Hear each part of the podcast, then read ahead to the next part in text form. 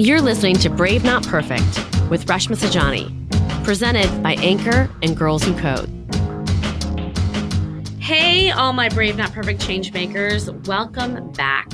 Thank you so much for sending me all of your awesome questions. We have some really, really, really good ones this week. This is one of the favorite things that I do in my podcast is hear from you. Um, you make me think and you inspire me, and, and I love hearing from you. So please keep sending them in. Hi, I was wondering if you had any advice for a younger girl in the tech and coding world and how to get started. Thanks. Hey, Grace. Thanks so much for your question about how do you get started. So, the first thing I would say is either get our book, Girls Who Code, Learn to Code, Change the World. Either buy it or go to your library and check it out. And what I love about that book is it helps you just kind of learn the basics. Like, what does coding mean? You know, how do I get started? What are some what are some things that girls have done, built, or created? The second thing I would tell you to do is, you know, so much of coding is problem solving. So I know, Grace, that there's probably a problem that you care about, something that maybe happened to you, something that's happening in your community or the world, something that if you knew how to code, you could help solve. I'd love for you to think about what that problem is and how you think you could use technology to solve that problem. The third thing is I want you to get some practice in learning how to build or create or take things apart. I love to go to maker fairs because at maker fairs you can, you know, you get into the practice of of building and creating and, and learning what you can do when you can build or create. So check one out in your community. And finally, of course, I'm going to say this like sign up for a Girls Who Code Club. And if there isn't a Girls Who Code Club at your school or your library, send me a note and I'll make sure that we start one. Thanks, Grace. Reshma, thank you so much for the podcast. This is Sophia from the Sophia Chang Show. And my question is about how do we apply the bro coaching ethos of hustling to something that's more appropriate to us as women? So, for instance, I have health limitations. I'm recovering from a traumatic brain injury. I also run estrogen, not testosterone. You know, I'd rather be a housewife cooking at home, but I'm not that lucky, so I have to hustle but I don't want to. I'm tired all the time. So how do I prove that we are dedicated, committed, hard workers without having to drain our adrenals? You know, so I'm really looking forward to your answer. I too come from an overachieving Asian immigrant family. And even now when I record the podcast, I find myself skipping meals to try to finish the recording. This is not good. So what do we do? Sophia, thanks so much for your question. So when I think about hustling or or I think about bravery, I think that we can't use a dude's definition of what it means to be brave. I think we have to be brave like women. I think we have to hustle like women. And that means that you can't hustle when you're tired. So thinking about your self-care is really important. So, you know, for me, some of the things I do is I really try to meditate every morning. You know, I try to work out four times a week. I try to find time for myself and I make an effort to not let my ambition run me down. And I'm not saying that it's easy, but I think the first way of achieving this is to change the definition of hustling.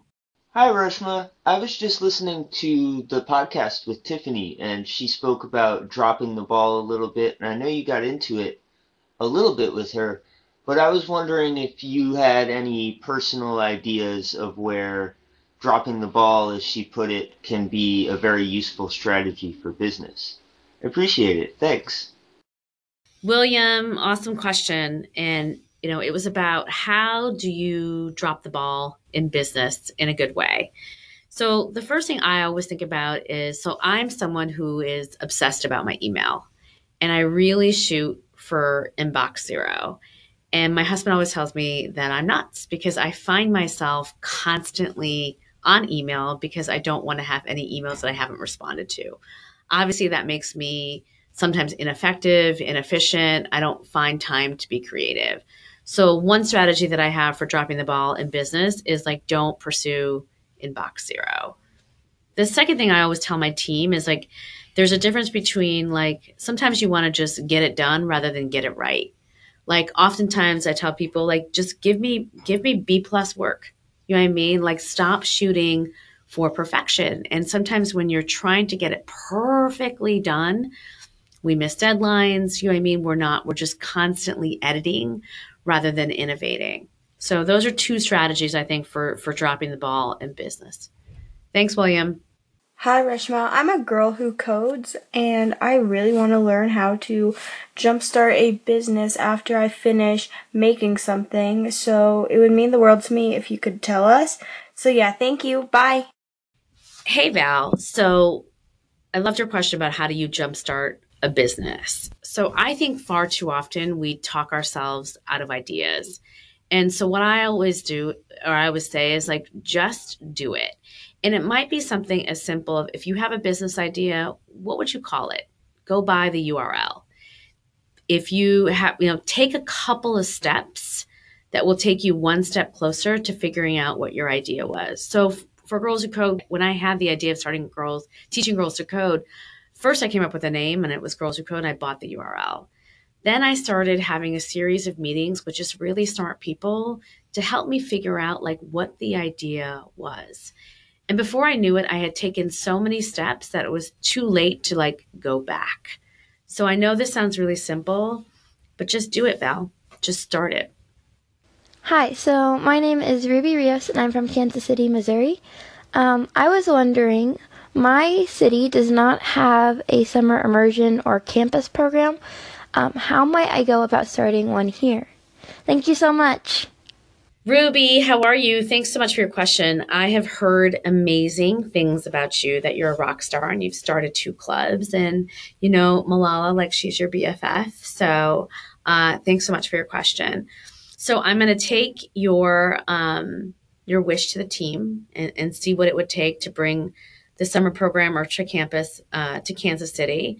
But in the meantime, I'd love for you to start thinking about how you can continue to build community with the other clubs in Kansas City. And if there is an event or something that we can do together, um, the next time I am in Kansas City, I promise that I will I will look you up. Thanks, Ruby. Thanks for joining me for another episode of Brave Not Perfect. Got a question for me? Send us a note at bravenotperfectpodcast at gmail.com or call in directly via the Anchor app on your phone. Every week, I'll answer questions from listeners like you on topics ranging from women in politics, feminism, education policy, and diversity in tech to what it's like running a company or just being a mom. I want to hear from you. Send me your questions until next time, this has been an episode of Brave Not Perfect with me, Reshma Saujani.